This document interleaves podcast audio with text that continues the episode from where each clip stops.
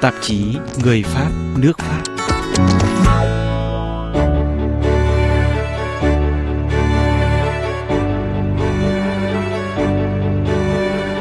Với những kiệt tác như La Joconde, Bữa ăn cuối cùng hay Đức mẹ trong hang đá và đã tròn 500 năm qua đời, nhưng Leonardo da Vinci vẫn không ngừng thu hút sự hiếu kỳ của cả thế giới.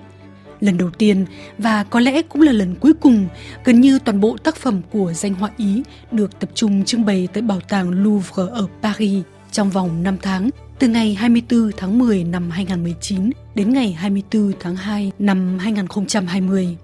Bảo tàng Louvre là cơ quan duy nhất có thể tổ chức được một triển lãm quy mô lớn như vậy về danh họa Ý qua đời ở Pháp vì riêng Louvre đã có đến 5 bức tranh chiếm khoảng 1 phần 3 đến 1 phần 4 kho tranh của Leonardo da Vinci và 22 bản phác thảo sau 10 năm chuẩn bị, khoảng 160 tác phẩm hội họa, điêu khắc, bản thảo, đồ vật nghệ thuật vân vân đã được nhiều bảo tàng lớn trên thế giới, kể cả Hoàng gia Anh cho mượn để trưng bày nhân sự kiện lịch sử này.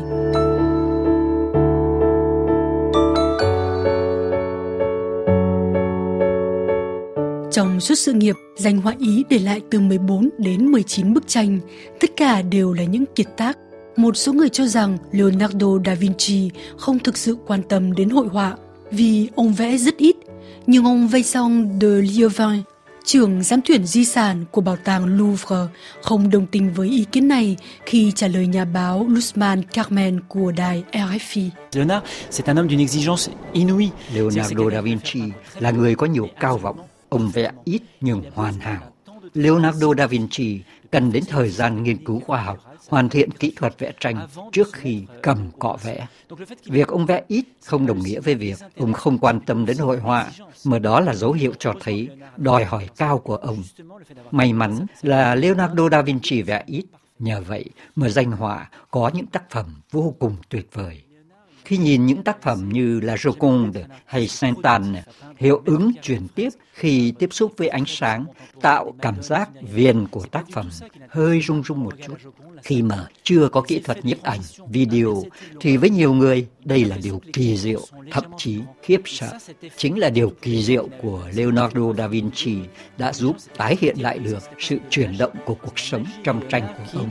est parvenu à restituer ce mouvement de la vie dans sa peinture. Leonardo da Vinci chưa bao giờ quan tâm đến việc trở thành họa sĩ thực thụ hoặc vẽ những bức tranh tường dài vài mét. Nhưng đối với Leonardo da Vinci, hội họa là một ngành khoa học cao hơn tất cả những ngành khoa học khác. Hội họa phải tái hiện được kiến thức về thế giới và sự thật về con người hay cơ thể con người. Chính vì thế, danh họa Ý nghiên cứu khoa học để đạt đến sự hoàn thiện về kỹ thuật vẽ, như giải thích của ông Vincent de Lieuvin. On voit Léonard qui est peintre autant que architecte. Leonardo da Vinci là người đa tài. Ông vừa là họa sĩ, vừa là kiến trúc sư, nhà khoa học, nghiên cứu thực vật, nhà sáng chế máy móc vân vân. Nhưng hội họa luôn luôn là trọng tâm trong cuộc đời, trong các công trình nghiên cứu của ông. Và triển lãm này nhằm mục đích chứng minh điều đó, chứng minh rằng Leonardo da Vinci chưa bao giờ quên hội họa. Ngược lại, trong mọi chủ đề mà ông quan tâm suốt đời, chưa bao giờ danh họa bỏ sót hội họa. Ví dụ, trong các công trình nghiên cứu khoa học của Leonardo da Vinci, có rất nhiều bức tranh đẹp về sự phát triển của cây cối. Ông quan sát quy luật tự nhiên, sự tăng trưởng hàng năm của thực vật. Notamment, il y a, on a un très beau dessin sur la croissance des arbres. Sinh nhờ Vinci gần Florence, tên nguyên quán được đặt cho danh họa Ý vì Leonardo là con rơi của một trưởng khế quyền quý với một cô thôn nữ. Cha mẹ lập gia đình riêng, Leonardo được ông nội mang về nuôi nấng. Không được đào tạo chính quy, Leonardo may mò tự học và muốn tìm hiểu tất cả, từ lịch sử hình thành trái đất đến phản xạ mặt trời, từ sự chuyển động của nước đến quá trình tiến hóa của các loài động thực vật và đặc biệt là cơ thể của con người. Chính những kiến thức khoa học kết hợp với tự do trong phong cách vẽ đã đưa Leonardo da Vinci đến độ chín mùi trong nửa sau thập niên 1490 với tác phẩm Bữa ăn tối cuối cùng hay còn gọi là La Seine, được coi là sự hoàn thiện giữa nghiên cứu khoa học và nghệ thuật. Ông Vincent de Lieuvin cho biết, Alors Léonard a été euh, célèbre à partir de la, on, va, on peut dire la Vierge Rocher. Leonardo da Vinci đã trở nên nổi tiếng, có thể nói là từ bức Đức Mẹ trong hang đá.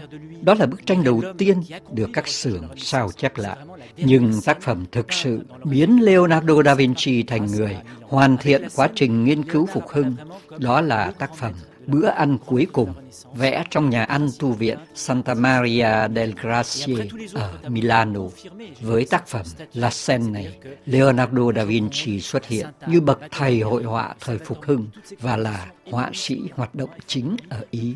Sau đó, tất cả những tác phẩm khác khẳng định vị trí của danh họa như bức La Joconde, La Sainte Anne, La Bataille d'Anghiari, Salvador Mundi tất cả đều khiến người đương thời kinh ngạc và biến ông thành bậc thầy thời kỳ phục hưng.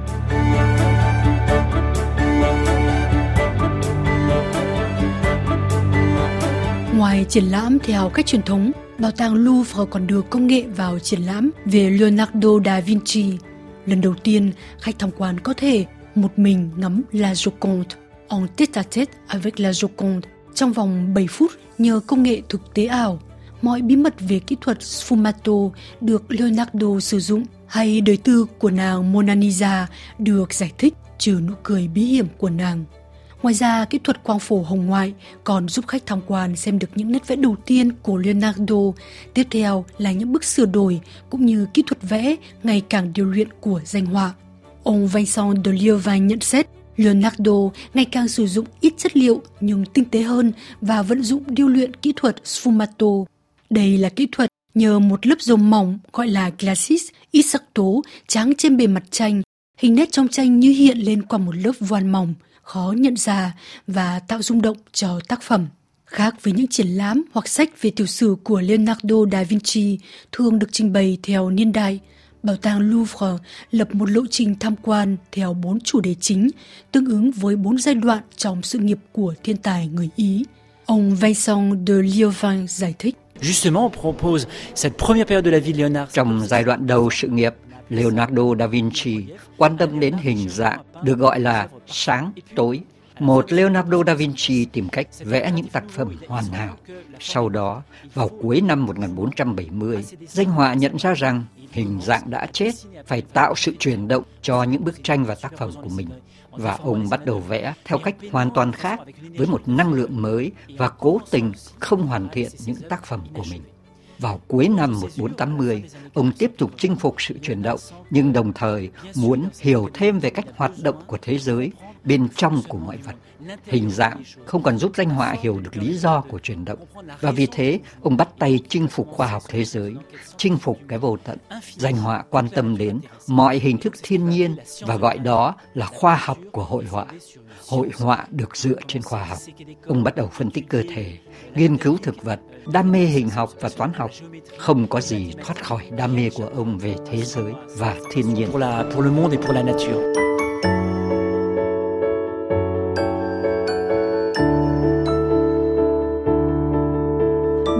Nổi tiếng người Vitruvius nghiên cứu về tỷ lệ lý tưởng của cơ thể người được Leonardo vẽ vào khoảng năm 1490. Cuối cùng cũng được triển lãm tại Louvre, nhưng với thời hạn 2 tháng và với điều kiện đèn chiếu không được quá 25 lux. Để tác phẩm người Vitruvius đến được bảo tàng Louvre là cả một quá trình và từng xảy ra một cuộc khủng hoảng chính trị nhỏ giữa Ý và Pháp Triển lãm Leonardo da Vinci cũng khép lại một vài căng thẳng ngoại giao giữa Ý và Pháp khi chính phủ cũ gồm liên minh giữa đảng cực hữu liên đoàn và phong trào năm sao không hài lòng về việc cho bảo tàng Louvre mượn tác phẩm vì Leonardo là người Ý, ông chỉ qua đời ở Pháp mà thôi, theo một phát biểu của Thứ trưởng Văn hóa Ý Lucia Bocconcioni vào ngày 18 tháng 11 năm 2018. Dù đã qua đời 500 năm, Leonardo da Vinci vẫn giúp hai nước thể hiện rõ tình hữu nghị vì sự hợp tác văn hóa theo phát biểu của Bộ trưởng Văn hóa Pháp.